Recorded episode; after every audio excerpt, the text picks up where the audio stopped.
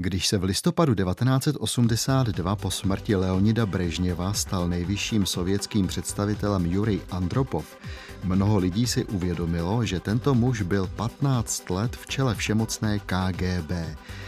Jaké to bylo žít pod šéfem všech špionů? V repríze pořadu Portréty to připomene historik Jan Adamec. Špioni ve službách dobra i zla.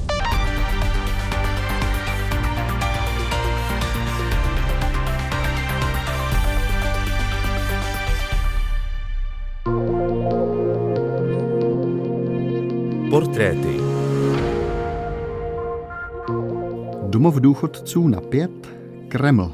Tenhle celkem průměrný vtip způsobil v první polovině 80. let několika gymnaziálním studentům v jednom severočeském městečku to, že nebyli připuštěni ke složení maturitní zkoušky. Takové to byly časy. Pravdou ale je, že sami obyvatelé Sovětského svazu nazvali to období mezi lety 1980 až 85 pětiletkou pyšných pohřbů. Jako první zemřel v prosinci 1980 sovětský premiér Alexej Kosygin. Čtvrté místo v tomto pořadí pak připadá na pozoruhodnou osobnost, která si v dějinách socialistického bloku vydobila nezapomenutelné místo. Na Jurie Vladimiroviče Andropova. Možná si vzpomenete, ano, to byl ten první po Brežněvovi. Osudy muže, kterého kdo si nazval fanatikem socialistického pořádku, vám dnes v pořadu Portréty přiblížíme s historikem a publicistou Janem Adamcem. Honzo, dobrý den. Dobrý den. No a spolu s ním je ve studiu u mikrofonu také David Hertl.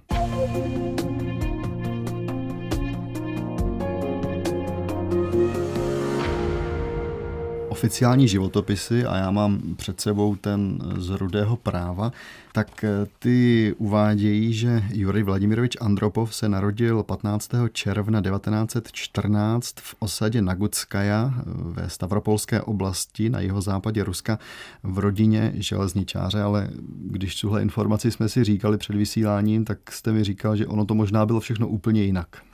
Andropov eh, má vlastně nejzajímavější a nejbarvitější rodinnou historii ze všech generálních tajemníků. Především eh, je zajímavá rodina jeho matky.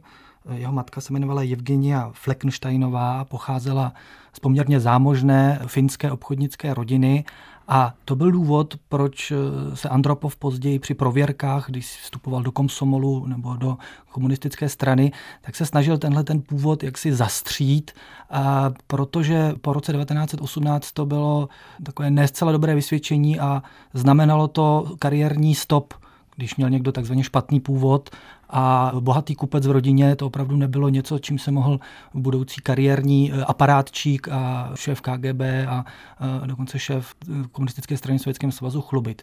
Stejně tak otazníky visí i nad jeho pravým otcem. Údajně to měl být carský důstojník, což samozřejmě také nepřispívalo k dobrému kádrovému profilu.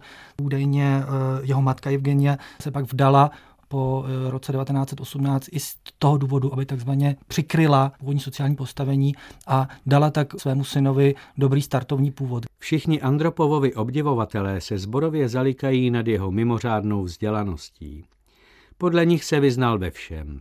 V literatuře, v hudbě, ve výtvarném umění, v historii a filozofii a ještě ke všemu psal verše. Jiná fáma mu připisovala dokonalou znalost několika cizích jazyků, Zkrátka intelektuální skalisko, myšlenkový gigant, který se mezi členy politběra vyznačoval nejnižším vzděláním. Nedokončil ani střední školu. Prý pracoval jako telegrafista v Mozdoku, pak jako pomocník promítače v kině, poté jako lodník volžské paroplavby. V roce 1938 24-letý Jura náhle vzlétá až do funkce prvního tajemníka Jaroslavlského oblastního výboru Komsomolu, a to i přesto, že není členem komunistické strany. Komsomolské vůdcátko oblastního formátu k prvním kariérním vrcholům vystoupalo doslova po mrtvolách svých předchůdců. Odhaloval a usvědčoval nepřátele lidu na všemožných poradách a zasedáních. A pak přišel další skok. Stává se z něj první tajemník komsomolské organizace Karelofinské republiky. Další legenda praví, že v letech války Jurij Vladimirovič stanul v čele partizánského hnutí v Karelii. Vědecká a memoárová literatura však o něčem takovém nepřináší ani zmínku. Andropovovo údajné partizánství nebylo posvěceno ani medailí za vítězství nad Německem, což je s partizánským životopisem v přímém rozporu. Portréty Vladimír Voronov, autor knížky Sluhové lidu s podtitulem Příběhy z ruské tajné služby, to možná viděl trochu příkře, pokud jde o vzdělanost nebo respektive nevzdělanost Jurie Andropova. Kdybychom se pokusili přejít ta jeho první léta, co tedy dělal a jaká byla ta cesta ke kariéře? Vystudoval technické učiliště, a začínal v těch 16-17 jako pomocník promítače v kině Paralelně vedle toho se snažil hned od těch 18 let rozvíjet kariéru ve stranických funkcích, to znamená začínal tradičně v Komsomolu, a pak v polovině 30. let zažádal o vstup do strany a viděl to zřejmě jako logické pokračování své kariéry v Komsomolu, to znamená postupně se z něho stává stranický aparátčík. Poté, co už si vybuduje nějakou pozici ve straně, je zástupcem tajemníka pro tu Karolofinskou oblast, tak eh, pak dokončuje i vysokou stranickou školu, což má poskytnout těm perspektivním a nadějným kádrům v rámci nomenklatury i odpovídající vysokoškolské vzdělání. Andropov prokázal přirozenou inteligenci, organizační talent, pragmatismus a především eh, měl velký cit pro mocenské změny a proto kam výtrvané a jaké jsou další možnosti při postupu dál ve své kariéře. Mimochodem i tu angličtinu si potom asi opravdu doplnil, protože podle svědku eh, existují doklady o tom, že s některými agenty hovořil v té angličtině. K vojenské službě odveden nebyl, měl velmi špatný zrak. Jak se s tím hledává dohromady ta položka v tom eh, oficiálním životopisu z rudého práva o jeho partizánské činnosti? Po finsko-sovětské válce v letech 1939-40 vlastně Sovětský svaz získává část území od Finska, a to je ta Karlofinská autonomní oblast, což je vlastně území, které je potřeba znovu dobít, takzvaně sovětizovat. Nicméně po útoku nacistického Německa v roce 1941, kde i Finsko je spojencem Německa, se vlastně to území zase dostává do područí Finů, takže to území tam se přesouvají fronty a Partizánský boj byl typickým způsobem boje Sovětů, když nějaké území bylo obsazené a oni tam v podstatě potřebovali bojovat proti nepříteli, který držel určité opěrné body. On působil jako politický pracovník, do bojů příliš nezasáhl, bylo to jednak eh, z důvodu, že měl špatný zdravotní stav, údajně špatně viděl a druhým důvodem byl i jeho poměrně neuspořádaný rodinný život, protože on už byl v té době po druhé ženatý, měl tři děti a podle svědectví jednoho z jeho nadřízených byla velká otázka, jestli takového člověka posílat eh, do bojů, do týlu nepřítele jako partizána, jestli by tam byl vůbec něco, vůbec něco platný. Po té válce dá se říci, že vlastně on pořád v tom kariérním eh, žebříčku v rámci komunistické strany eh, stoupá, pořád vlastně jde dál, až do té Moskvy dojde přežívá tu vlnu čistek na konci 40. let, kterou rozpoutává Stalin především proti odbojným eh, stranickým centrům v Leningradě a také částečně i v Moskvě. Přežívá i díky tomu, že v podstatě neloajálně jde proti svému šéfovi v té karolofinské eh, oblasti a pak se na začátku 50. let, když přežije ty čistky, dostává pod křídly veterána eh, finské komunistické strany Otiku Sinena do Moskvy a tam začíná budovat svoji kariéru v ústředním výboru a posléze přestupuje do ministerstva zahraničních věcí. Říká se na jednu stranu, že si ho tam vybral Gromiko jako nadějného kádra, který měl dělat právě kariéru v diplomacii, ale nejsou o tom příliš nějaké dokumenty, takže nevíme, jestli to byl krok zpět anebo krok dopředu. Důležitá událost odchod Andropova do Maďarska na post velvyslance. On prožil v Maďarsku to stěžení období roku 1956 maďarského povstání. Jaká byla jeho role v té době? Těsně před vypuknutím povstání, to znamená v období od 20. sjezdu do 23. října 1956, hrál velmi důležitou roli v tom, jak formoval názor sovětského vedení na klíčové maďarské vůdce. Existuje jedna teorie, která říká, že Andropov tím, jak eh, v podstatě negativně informoval o Janoši Kádárovi před tím 23. říjnem, tak v podstatě znemožnil to, aby se novým generálním tajem, nebo novým prvním tajemníkem maďarské dělnické strany stal právě Kádár ještě před vypuknutím toho maďarského povstání. Údajně tam existovaly takové tlaky, nicméně Andropov eh, Kádára jemu příliš nevyhovoval a do ústředí, a jsou, je na to několik hlášení, posílal velmi negativní hodnocení Kádára. Takže zároveň Andropov byl velmi ostrý v úsudcích, co se týče toho občanského hnutí, co se týče PTF jeho kroužku a dalších těch svazů spisovatelů a dalších těch center odporu. Eh, neměl ani příliš rád Imreho Nadě, který se později stal premiérem a byl takovou tou neformální hlavou povstání. A po tom 23. říjnu byl jednou z klíčových figur toho sovětského mocenského mechanismu, který likvidoval povstání. Tohle mu prý všechno vyneslo určité body kladné u Chruščova, který prostě tohle ocenil, ten eh, Andropovův přístup. Ano, pro Chruščeva byl energický velvyslanec darem z nebes právě v této kritické situace což srovnával třeba negativně s nepříliš schopným velvyslancem v Polsku, který působil před říjnem 1956. Pro Andropova se tím otevřely dveře zpět do ústředního výboru a do toho centrálního aparátu. Čili cesta do Moskvy? Cesta do Moskvy, to znamená, když se situace konzolidovala v Budapešti a zároveň, když dokázal Chruščev ovládnout mocenské pole i v samotném Sovětském svazu, když v červnu zlikvidoval takzvanou antistranickou skupinu, tak povolal i Andropova a ten dostal poměrně důležitý post vedoucího oddělení ústředního výboru pro styk s komunistickými stranami socialistických zemí. V roce 1967 se stává vedoucím KGB. Tam ale dochází samozřejmě v Sovětském svazu k řadě změn v té době, čili jak se to vlastně seběhlo, že Andropov eh, se k tomuhle postu dostal? Andropov, poté co se stává tím vedoucím oddělení ústředního výboru, pak se stává tajemníkem ústředního výboru, stává se členem ústředního výboru, to znamená postupuje v tom kariérním řádu a pak vlastně ale přichází trošku pro něj nečekaný zvrat. V roce 1964 je sesazen Nikita Chruščev, nastupuje nový tajemník Leonid Brežněv a údajně tam eh, Andropov neprojevil dostatek nadšení pro nového tajemníka, protože samozřejmě Chruščevovi vděčil za tu svoji předchozí kariéru, takže se úplně dobře nezapsal u Leonida Brežněva a musel si teprve ty své ostruhy vydobít. A protože KGB procházela takovými změnami a zároveň tam bylo hodně problémů třeba v rozvědce a v dalších oblastech, tak se tam střídali ti vedoucí KGB posledním před Andropovem byl Semisčastný, kterému údajně zlomila vás emigrace dcery Josifa Vysarionoviče Stalina do Spojených států. To byl velký skandál a nepomohlo to prestiži KGB. Pak byl Brežněvem právě jmenován šéfem KGB.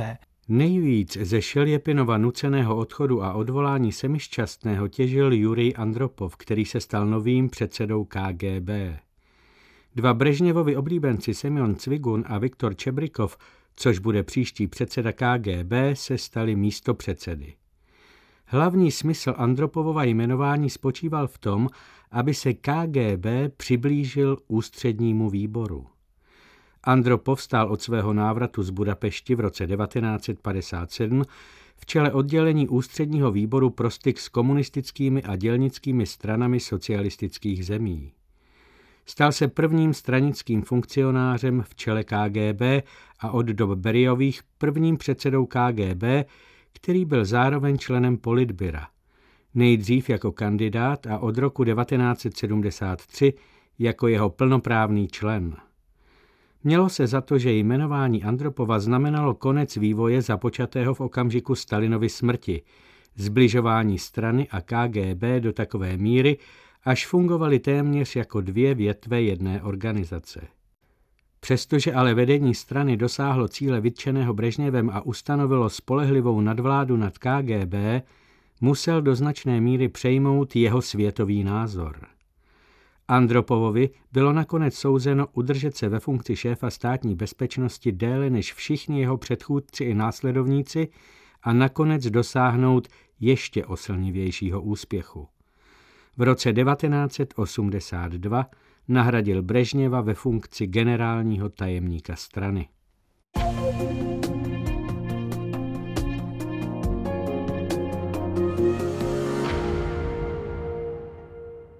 Andropov a Československý rok 1968 byl i v tomhle případě Andropov tím, co jsme na začátku označili jako fanatik socialistického pořádku. Já jsem se kdesi dočetl, že Andropov měl dlouhá léta maďarský syndrom, že neustále všude říkal, že viděl ty komunisty oběšené na lampách a zdůrazňoval, že zkrátka v tuhle chvíli není možné pustit to z otěží, tedy v případě Československa. Bylo to tak? Já bych to možná vztáhnul i na celé sovětské vedení. Pro ně vlastně Pražské jaro, a to my možná dneska ještě úplně nedocenujeme, představovalo velké nebezpečí, možná větší než ta Budapešť v roce 1956, protože jednak trvalo déle a jednak tím svým apelem začalo ovlivňovat významně i nálady v samotném Sovětském svazu. A to byl právě ten problém. Toho se vlastně nejvíc Brežněv a ostatní báli. A to vlastně stojí i za, za zrodem, nebo ne zrodem, ale za posílením toho dizidentského hnutí pak na konci 60. a na začátku 70. let.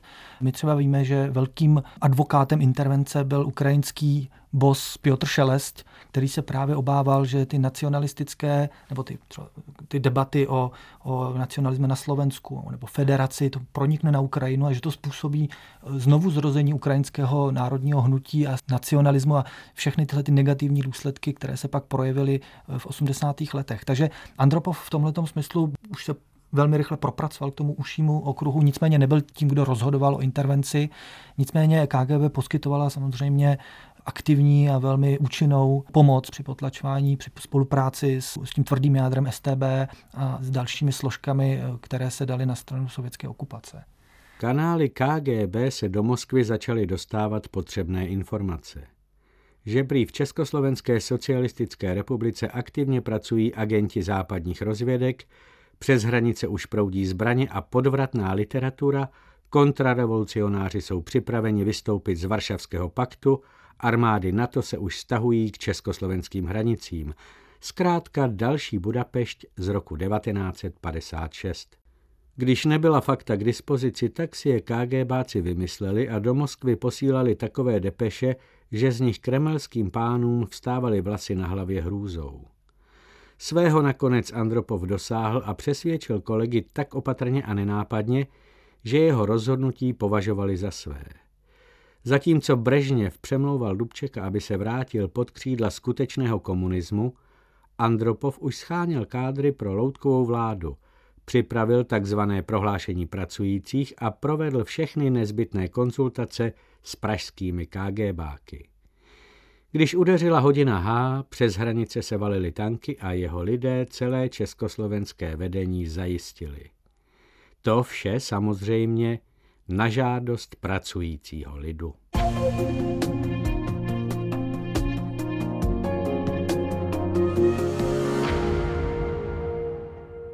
My si za chvilku poslechneme, jak sám Andropov vyhodnotil ten československý rok 1968, ale ještě otázka, byl ten jeho úspěch zase takový jako v případě Maďarska? Samozřejmě on nebyl v Praze, čili neřídil tu vlastní intervenci, ale Ocenili jeho nadřízení ten aktivní přístup, jaký zaujal i v této věci? Uh, no já myslím, že tam nenásledoval nějak dramatický kariérní skok nebo nějaká výjimečná odměna, přeci jenom rozhodovalo se v jiném okruhu a on nebyl přímo v centru dění.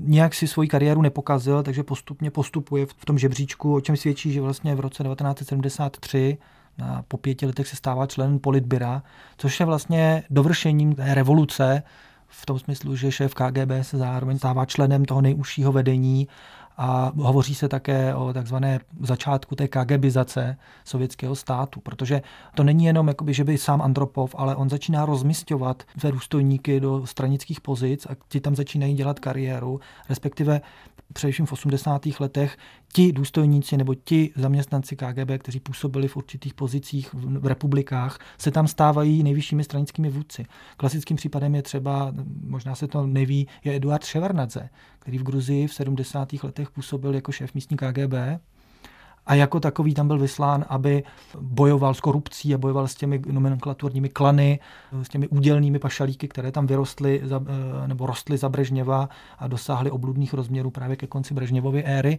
No a právě Ševarnadze tam získává jakoby první ostruhy a pak se postupně propracovává a pak ho najdeme eh, jednak v tom reformním okruhu eh, Michaila Gorbačova a pak vlastně jako vlastně stranického vůdce Gruzie a, vůdce, a prezidenta, prezidenta Gruzie, Gruzie v těch na, na přelomu 80. a 90. let. Takže v těch kariérách jednotlivých lokálních vůdců můžeme najít stopy KGB už od těch 70. let a to, to je právě i dílem Andropova, který touhle eh, kariérní politikou rozmistoval ty své kádry a na ně se pak mohl, na ně se pak mohl spolehnout. Souvisí to pak i s tím jeho bojem proti korupci a vlastně tichým bojem proti Brežněvovu klanu, proti kterému samozřejmě nemohl bojovat otevřeně.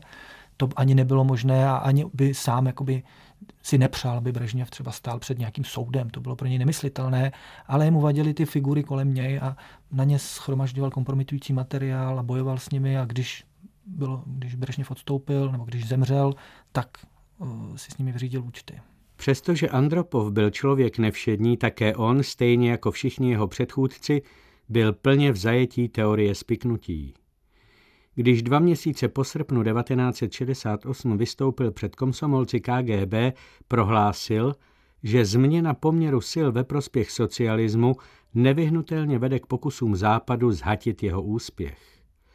Nepřítel poskytuje přímou i nepřímou podporu kontrarevolučním živlům, podniká ideologické diverze a vytváří všemožné antisocialistické, antisovětské a další nepřátelsky orientované organizace – rozdmychává požár nacionalismu. Jasným důkazem této taktiky jsou i události v Československu, kde pracující s mezinárodní bratrskou podporou zemí socialistického tábora rozhodně zabránili pokusu kontrarevolucionářů vykolejit Československo ze socialistické cesty. Posloucháte skutečné příběhy agentů ve službách režimů dobrých i zlých. Najdete je také na webu plus.rozhlas.cz a v aplikaci Můj rozhlas. Honzo, vy už jste něco málo naznačil o té atmosféře uvolnění, která se tak malinko přelila po tom československém roce 68 i do Sovětského svazu. Obecně já jsem si vždycky myslel, že KGB musel mít takový aparát, že téměř jakoukoliv opoziční aktivitu udusil už v počátku. Jak je vůbec možné, že v Sovětském svazu něco jako dissent existovalo? Samozřejmě máte pravdu, že ten aparát byl samozřejmě eh, velmi rozsáhlý, ale eh, ne všemocný. A ty ostrovky disentu samozřejmě vznikaly z různých míst.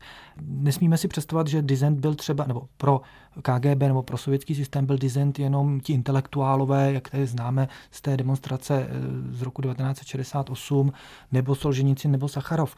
Dizent byl pro sovětský systém i v církevních kruzích, která se postupně získávala sebevědomí a jakkoliv Stalin a Chruščov a další se snažili vliv církve omezit a zničit, tak eh, ta, ta nevykořenitelná religiozita, která tam fungovala, ta byla zázemím pro budoucí odpor vůči sovětskému režimu. A nemusíme to nazývat přímo dizentem, ale samozřejmě to, byly, to je, byla další skupina odporu v Sovětském svazu. Velmi silná skupina byli nacionalisté eh, v zakavkazských republikách, pak v 80. letech obnovení islámu v téže oblasti. Takže to byly několik různých skupin, na které se samozřejmě eh, KGB zaměřovala a když je dáte takhle dohromady, tak je to poměrně silný proud opozičního hnutí vůči sovětskému systému nebo vůči té sovětské ideologii. Takže samozřejmě těch dizidentů, těch intelektuálních, kteří se schromažďovali, těch bylo málo. Na počet obyvatel Sovětského svazu byl, jich bylo málo. Nicméně existovali a než se podařilo KGB je nějakým způsobem zničit,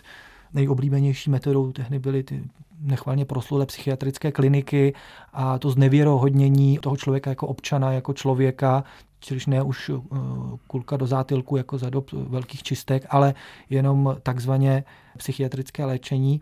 Takže jich zase nebylo málo. Navíc řada těch skupin se organizovala kolem významných osob, na něž ten sovětský systém nemohl tak eh, útočit. Bylo velmi složité je přímo zatknout nebo nějakým způsobem znevěrohodnit. To byl právě příklad těch nejznámějších, jako byl Aleksandr Solženicin, kterého donutili tedy k emigraci, a nebo pak nejznámější Andrej Sacharov, který měl opravdu privilegované postavení v rámci sovětského systému a dal by se říct, že pro sovětský systém byl cenější než polovina politbyra, když jsme to takhle vyjádřili. Proto nesměl odejít.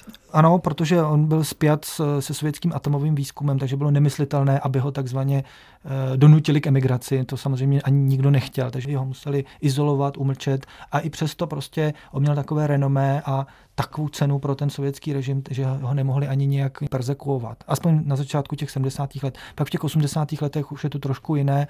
Tam Sacharov tu cenu pro ně trošku ztrácí, ale zase po nástupu Gorbačova už se ta situace zase trošku mění. Takže ta situace sovětského dizentu je poměrně proměnlivá a byl rozdíl zakročit proti bezejménému občanskému aktivistovi někde mimo Moskvu a byl rozdíl pod dohledem západního tisku nebo západních organizací nějak zakročovat proti Sacharovovi. I nicméně o, o to se KGB snažila a o čem svědčí i ten obrovský spis, který na Sacharova vedla KGB a prostě monitorovala každý jeho krok a investovala obrovské částky na jeho sledování a na, na znemožňování těch kontaktů, které on měl eh, se Západem a nebo s, s těmi zpřízněnými aktivisty.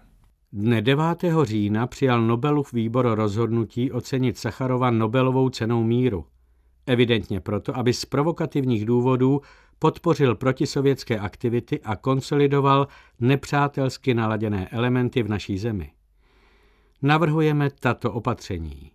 Jménem Prezidia Akademie věd a prominentních sovětských vědců připravit otevřený dopis, který bude otištěn v izvestích a jenž by Nobelův výbor odsoudil za to, že udělil cenu míru osobě, která provádí protiústavní a protispolečenské aktivity. Redakce časopisu Trud by měla otisknout satiru, zobrazující Nobelovu cenu míru v hodnotě 122 tisíc dolarů jako odměnu, kterou západní reakční kruhy dali Sacharovovi za jeho neustálé pomlouvání sovětského zřízení a státu využít kanály KGB a na západě rozšiřovat články, které by poukazovaly na absurditu rozhodnutí udělit Nobelovu cenu míru vynálezci zbraně hromadného ničení. Je nezbytné zabránit Sacharovovi, aby odcestoval do zahraničí a cenu si převzal osobně. Důvod zná státní a vojenská tajemství země.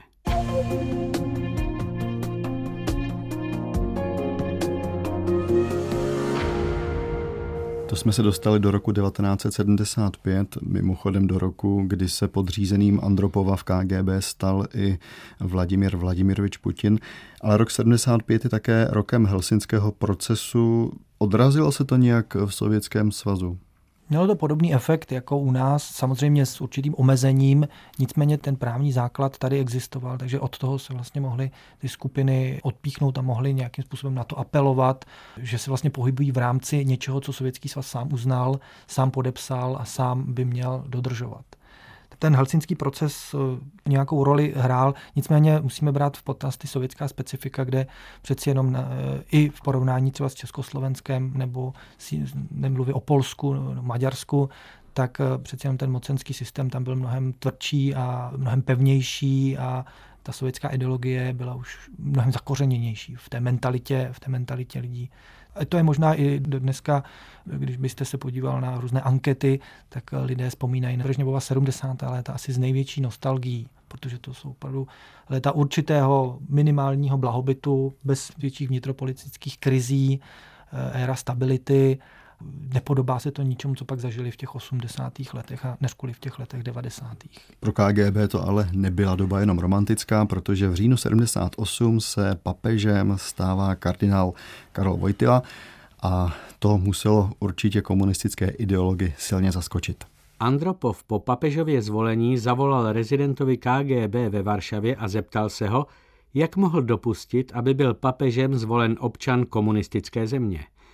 Varšavský rezident statečně přesunul odpovědnost na pracovníka KGB v Římě. Andropov dal promptně vypracovat analýzu, jaké může mít Polák na papežském trůnu důsledky. Ve studii se zrcadlila sovětská posedlost špionáží. Dospěla k závěru, že volbu zařídilo německo-americké spiknutí, v němž hráli klíčovou roli Poláci, konkrétně Carterův poradce pro národní bezpečnost Zbigněv Břežinský, a polský kardinál John Kroll ve Filadelfii. Tato absurdní spiklenecká teorie ovšem splodila přesnou analýzu ohrožení. Polský papež destabilizuje Polsko a podkope sovětskou nadvládu v celé východní Evropě. Jiná studie, kterou pro ústřední výbor komunistické strany napsal s chladnější hlavou šéf sovětského ekonomického poradního aparátu Oleg Bogomolov, tento závěr potvrzovala a také přesně předpověděla charakter hrozby.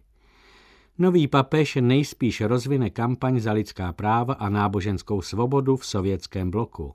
To byla vážná hrozba, jež vyžadovala protiopatření mimo jiné náznaky, že bude-li Vatikán dělat potíže, přivodí tím další sovětské represe vůči církvím ve východním bloku.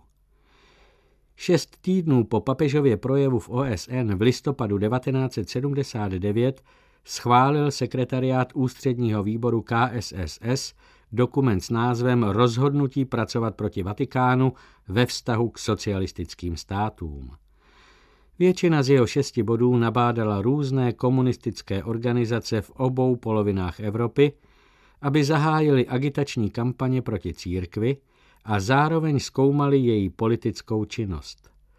Obsahoval však také zlověstný bod, podle kterého měl KGB zkvalitnit boj proti nové východoevropské politice Vatikánu. Dokument navrhl Jurij Andropov, který tehdy stál v čele KGB se svým náměstkem Viktorem Čebrikovem a podepsali ho jiní dva muži, Konstantin Černěnko a Michail Gorbačov. Časová souvislost je děsivá. Mehmet Ali Akča uprchl za nevyjasněných okolností z tureckého vězení a vyhrožoval, že zavraždí papeže pouhé dva týdny poté, co byl sovětský dokument schválen a rozeslán. V dokumentu není nic, co by naznačovalo atentát, ale nudný jazyk sovětské byrokracie zakrývá mnohé hříchy. Portréty O spoluúčastí KGB na atentátu na Jana Pavla II. se spekuluje dlouhá léta. Honzo, jsou nějaké v poslední době nové informace, které by to spíš potvrzovaly nebo spíš vyvracely? Sovětské politbyro bylo znepokojeno a dávalo za vinu polskému komunistickému vedení, že vůbec dopustili, aby se příslušník eh, socialistického tábora mohl stát papežem. To bylo pro ně nepřijatelné ten přímý rozkaz nebo nějaké, nějaká přímá linka mezi sovětskou tajnou službou a tou bulharskou tajnou službou, která je činěna odpovědnou za, za angažování toho tureckého atentátníka. To samozřejmě nemáme zatím k dispozici, je to spíš na základě osobních svědectví, která nejsou úplně věrohodná a dozvíme se to, až budou k dispozici archivy eh, sovětské tajné služby, eh, protože víme, že bulharská tajná služba byla spíš takzvaně najímána na tu černou práci a pokud se KGB angažovala tak nepřímo, aby nebyl kompromitován Sovětský svaz a KGB, protože to by byl obrovský, obrovský skandál.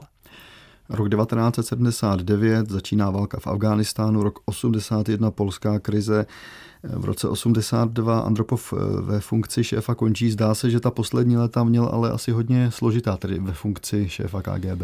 On v podstatě už se na konci 70. let propracovává mezi takovou asi rozhodující trojku, která rozhodovala. Tam byl minister obrany eh, Ustinov, on jako šéf KGB, částečně ještě minister zahraniční Gromiko a nesela mohoucí Brežněv. Tahle ta trojka je viněna primárně za katastrofální sovětské rozhodnutí o vstupu do Afghánistánu, do té občanské války v Afghánistánu. Zároveň na druhou stranu je potřeba jim přiznat, že jak Brežněv, tak všichni ostatní zásadně nechtěli kupovat Polsko, to znamená nechtěli vstupovat vojensky do té krize a poměrně brutálním způsobem natlačili Jaruzelského do toho, aby tu situaci Poláci vyřešili sami, protože Eh, věděli po těch zkušenostech z Budapešti a, a z Československa, že Polsko už by bylo příliš velkým soustem a že by to, z toho byl opravdu velká občanská válka, která by mohla vést i k dezintegraci bloku. Takže intervenci v Polsku se bránili, tomu chtěli zabránit jak Brežněv, tak Andropov, tak i další a zásadně odmítali použít arm, sovětskou armádu v potlačení solidarity a nabízeli Jaruzelskému pouze takovou záchranou síť v případě, že by, že by ta akce s výjimečným stavem nevyšla. V roce 1982 v květnu se Andropov loučí s postem šéfa KGB. Eh, uchovalo se video z jakési recepce u této příležitosti a tam také Jurij Andropov hovořil, takže máme k dispozici i jeho hlas.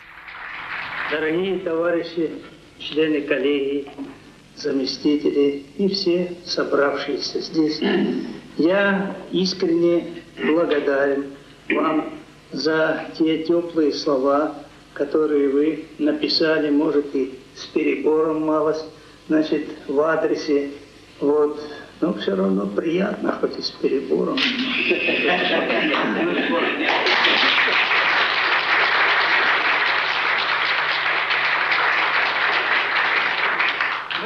Мы проработали вместе 15 лет. Всякое было. И трудно было, и успехи были, и неудачи были.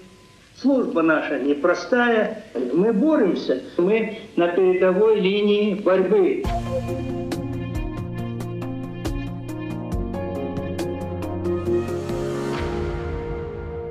Mezi květnem 1982, kdy Andropov končí ve funkci šéfa KGB a listopadem 82, kdy Brežněv umírá a Andropov se stává generálním tajemníkem, uplynulo půl roku.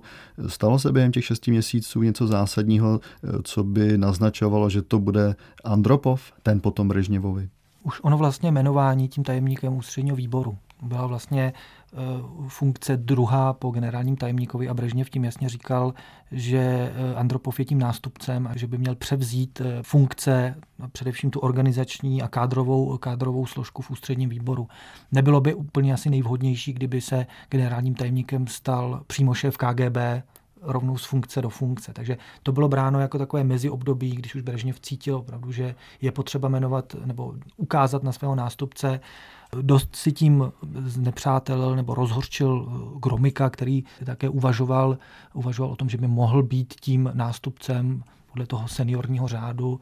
Nicméně v Andropovovi Brežněv viděl schopného politika a ta animozita z 60. let už byla dávno zapomenuta. Andropov byl v této době na západě téměř neznámou osobou. Pozornost vyvolávala jeho plyná angličtina, údajná záliba v západní hudbě i to, že přidával přednost whisky před vodkou. To však byly jen legendy, které vytvořil samotný KGB. Andropov byl stoprocentním produktem sovětského systému. Chtěl udržet tajnou policii pod kontrolou komunistické strany, ale současně z ní vytvořil sebevědomou, efektivní a profesionální organizaci. Stala se nástrojem boje jak proti korupci a jiným formám kriminality, tak proti disentu. Do jeho kompetencí spadala hlavně kontrašpionáž i vnější rozvědka. KGB byl také jednou z mála organizací v Sovětském svazu, která znala skutečnou situaci v zemi. Odtud plynul realismus zvláště jeho mladších příslušníků a jejich podpora mírným reformám. Andropov si na cestě k moci zajistil podporu nejen KGB, ale také dalších rozhodujících struktur, armády a klíčových stranických činitelů. Jeho styl vlády se ostře lišil od Brežněvova pompézního. Asketického Andropova nezajímal luxus, oslavy a privilegia. Projevoval se jako opatrný reformátor. Pokoušel se omezit absentérství, alkoholismus, černý trh, vystupňoval boj proti korupci a pokusil se posílit všeobecnou disciplínu pracovní zvláště. Jeho představa reformy spočívala ve zlepšení systému, aniž by se změnila jeho podstata. Příslušníci milice kontrolovali restaurace, obchody, hledali ulejváky a hlásili je jejich zaměstnavatelům. Byla to kampaň ve stylu KGB, která však jen rozhořčila veřejnost a ke zlepšení produktivity přispěla nepatrně. Také protialkoholická kampaň situaci nezlepšila. Prodej alkoholu vyráběného ve státním monopolu byl právě v Sovětském svazu jistým zdrojem nemalých příjmů. Státní rozpočet byl chronicky mírně záporný a vláda vzhledem k tomu, že v zemi neexistoval finanční trh, si neměla kde půjčit na pokrytí deficitu. Místo toho se tiskly další peníze, což byl klasický přístup, jak podpořit inflaci. Patrně nejvýznamnějším Andropovovým úspěchem byla jeho kádrová politika, prosazování nových mladších stranických kádrů a odstraňování Brežněvových obročníků. Za 15 měsíců v úřadě vyměnil pětinu všech oblastních a krajských tajemníků komunistické strany, pětinu ministrů a třetinu vedoucích oddělení ve vlastním ústředním výboru KSSS. Pod jeho ochranou získávala na významu skupina mladších umírněných reformátorů, která zahrnovala Michaila Gorbačova, Jegora Ligačova či Nikolaje Ryškova. Portréty složitá situace sovětské ekonomiky a do toho vlastně vrcholí studená válka. Na to všechno měl Andropov doslova jenom pár měsíců, což tedy my víme už teď, on to tehdy nevěděl. Jak to zvládl? No on se snažil přijít s novým stylem, ale v podstatě to byly staré recepty příslušníka KGB, to znamená zlepšit disciplínu, omezit pití na pracovišti a takové ty drobné, drobné změny do nějaké velké reformy se samozřejmě on, on nechystal, ani ne, na ní nebyl intelektuálně vybaven a ani nechtěl z hlouby své duše. On byl přesvědčený zastánce sovětského systému i díky těm informacím, které měl z KGB, které byly na rozdíl od oficiálních statistik pravdivé, tak věděl, že jakákoliv hlubší reforma třeba ekonomiky by zákonitě ved, měla vést k reformě politického systému. A to oslabení moci komunistické A tím pádem strany. oslabení moci komunistické strany, co samozřejmě nikdo, nikdo nechtěl. Hodně se spekuluje o tom, že ve stejné době vlastně v Číně nastoupil k moci Deng Xiaoping, který to zvládl, který vlastně dokázal změnit ekonomiku Číny, ale zachovat ten politický systém což se Sovětům nepodařilo a všichni, a řada historiků říká, že Andropov by byl býval mohl mít tu šanci, kdyby neměl ty zdravotní problémy a kdyby tam vydržel dřív. Na tomu historici, další historici oponují, že on na to neměl ani intelektuální vybavení a ani by toho nebyl schopen. Rozhodně to nebyl sovětský ten Xiaoping, jako jim pak nebyl ani Gorbačov. Navíc Andropov měl trošku smůlu, že přešel do té nové vlny druhé studené války, kdy opravdu vrcholilo to napětí mezi Sovětským svazem a Spojenými státy. K tomu přispěl nástup poměrně agresivního Ronalda Reagana. Na západní Evropě vládla takzvaná eh, atlantická generace, Margaret Thatcherová, nastoupil Helmut Kohl, pro americky v podstatě i orientovaný François Mitterrand papež Jan Pavel II. Takže Antropov neměl nějakého spoluhráče, který by byl příznivě nakloněn Sovětskému svazu. Navíc Sovětský svaz udělal řadu mm, pod vlivem generality a pod vlivem generálů, kteří měli stále větší moc na ekonomiku a na politiku Sovětského svazu, udělal řadu chybných eh, rozhodnutí, mezi něž v prvé řadě patří rozmistování těch raket SS-20, kterými zase podnítil tu protireakci Američanů na rozmistování Pershingu eh, v západní Evropě. Takže ta situace opravdu nebyla velmi jednoduchá a vyvrcholilo to v několika incidentech, které málem hrozily přerůst ve studenou válku. Jeden ten nejznámější je eh, takzvané cvičení Able Archer, kdy na základě chybně vyhodnocených údajů z nějakého vojenského cvičení NATO vlastně málem, eh, málem jeden důstojník odstartoval rakety v Sovětském svazu a mohla vypuknout jaderná válka. Andropovova strategie, jak zacházet s nadměrným imperiálním přezbrojením, které zdědil po Brežněvovi, zrovna moc představivosti neprokazovala. Jako každý rozumný účetní navrhl omezit výdaje impéria na okrajové klientské státy. Za nejvyšší prioritu vždy pokládal snížení výdajů na obranu, jehož chtěl dosáhnout tím, že se Západem vyjedná omezení zbraní. Ani jedno snížení výdajů se mu nepovedlo. Válka v Afghánistánu bez omezení pokračovala, represe ve východní Evropě se nezmírnily, Mírová kampaň v západní Evropě byla sice účinněji prolhaná než za Brežněva, ale rozmístění raket nezabránila. A když měl nějaký klientský stát potíže, nelpěl Andropov na účetnické finanční opatrnosti. Andropov na jedné straně nesmírně podezíral západní vlády a na druhé straně doufal, že mírová hnutí dokážou zabránit instalaci raket středního doletu – a tak nedokázal zareagovat na narážky, které trousily v roce 1983 Reagan i Thatcherová, že by teď měli zájem o seriózní rozhovory. Paranoidní Andropov je však buď ignoroval, nebo nechápal. thank you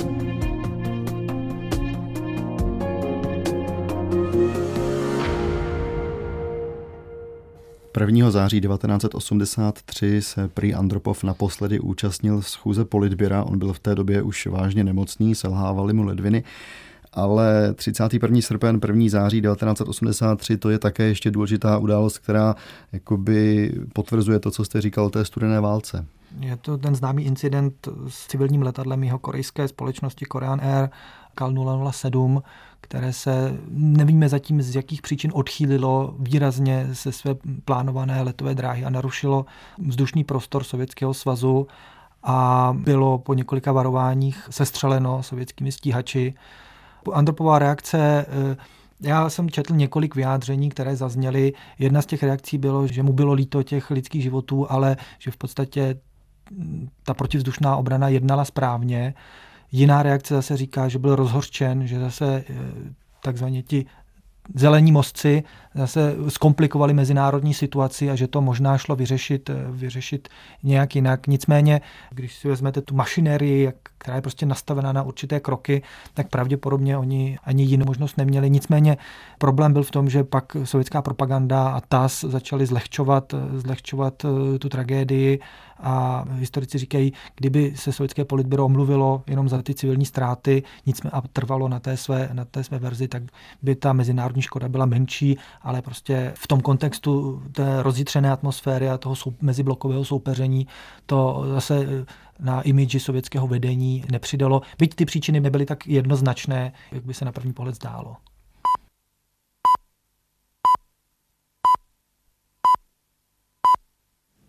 Je 13 hodin.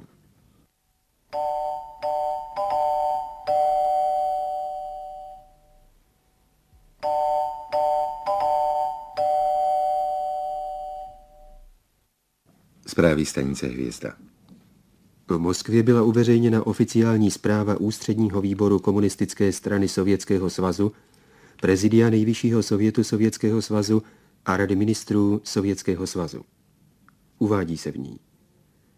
Ústřední výbor komunistické strany Sovětského svazu, prezidium Nejvyššího sovětu Sovětského svazu a Rada ministrů Sovětského svazu s hlubokým zármutkem oznamují straně a všemu sovětskému lidu, že 9. února 1984 v 16 hodin 50 minut zemřel po dlouhé nemoci generální tajemník Ústředního výboru komunistické strany Sovětského svazu a předseda prezidia Nejvyššího sovětu Sovětského svazu Jurij Vladimirovič Andropov.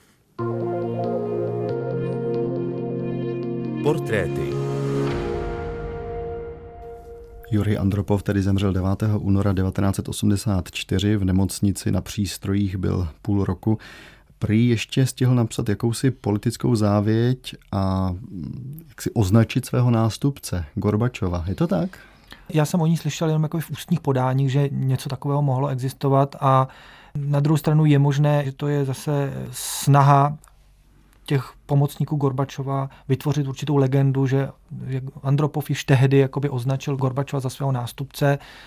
Nicméně je pravdou, že Gorbačov už v té době hrál poměrně velkou roli v tom politběru, ale znervozňoval ty ostatní, bych to tak řekl, ještěry, tím, že byl vlastně o generaci mladší, byl velmi energický a podle řady těch volitelů v politběru byl nevypočitatelný. Ne, úplně ho neznali, nevěděli, co od něho mají očekávat a e, navíc e, byl tím Andropovým protežem, takže nakonec e, to nevyústilo ve volbu Michaila Gorbačova, ale ve volbu někoho jiného.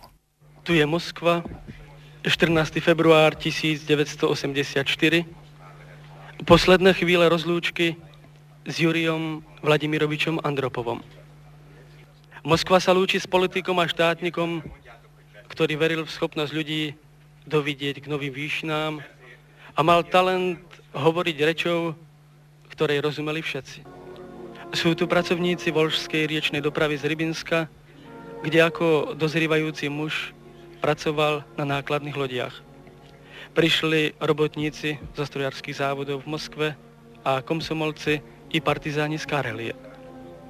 Vo svojich mysliach vyprevádza Jurija Andropova na poslednú cestu celá sovětská krajina. Generální tajemník ústředního výboru komunistické strany Sovětského svazu Konstantin Černěnko zahájil smuteční schromáždění těmito slovy.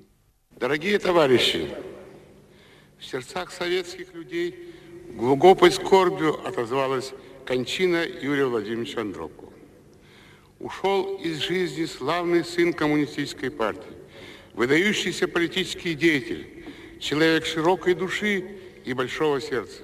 Tím jiným to byl Konstantin Ustinovič Černěnko, to už je ale jiný příběh, který si necháme někdy na příště, protože to je příběh také svým způsobem zajímavý, i když možná ne tolik jako ten Andropovův.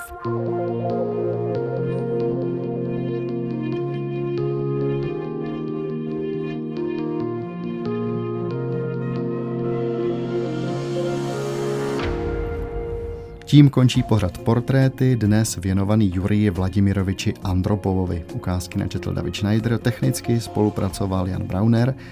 Děkuji samozřejmě spoluautorovi pořadu Janu Adamcovi. Honzo, zase naslyšenou. Děkuji za pozvání, naslyšenou. No a spolu s ním se od mikrofonu loučí také David Hertl.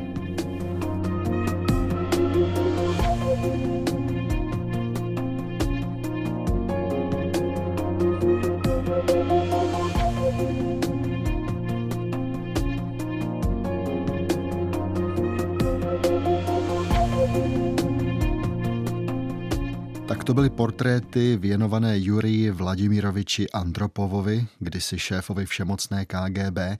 A zítra si připomeneme příběh, kdy se téhle všemocné tajné službě přeci jen podařilo někomu vyklouznout. Tím člověkem byl Richard Kuklinský, muž, který zradil Varšavskou smlouvu a podle některých prý nejdůležitější špion let studené války. Tak tedy zítra po 21. hodině.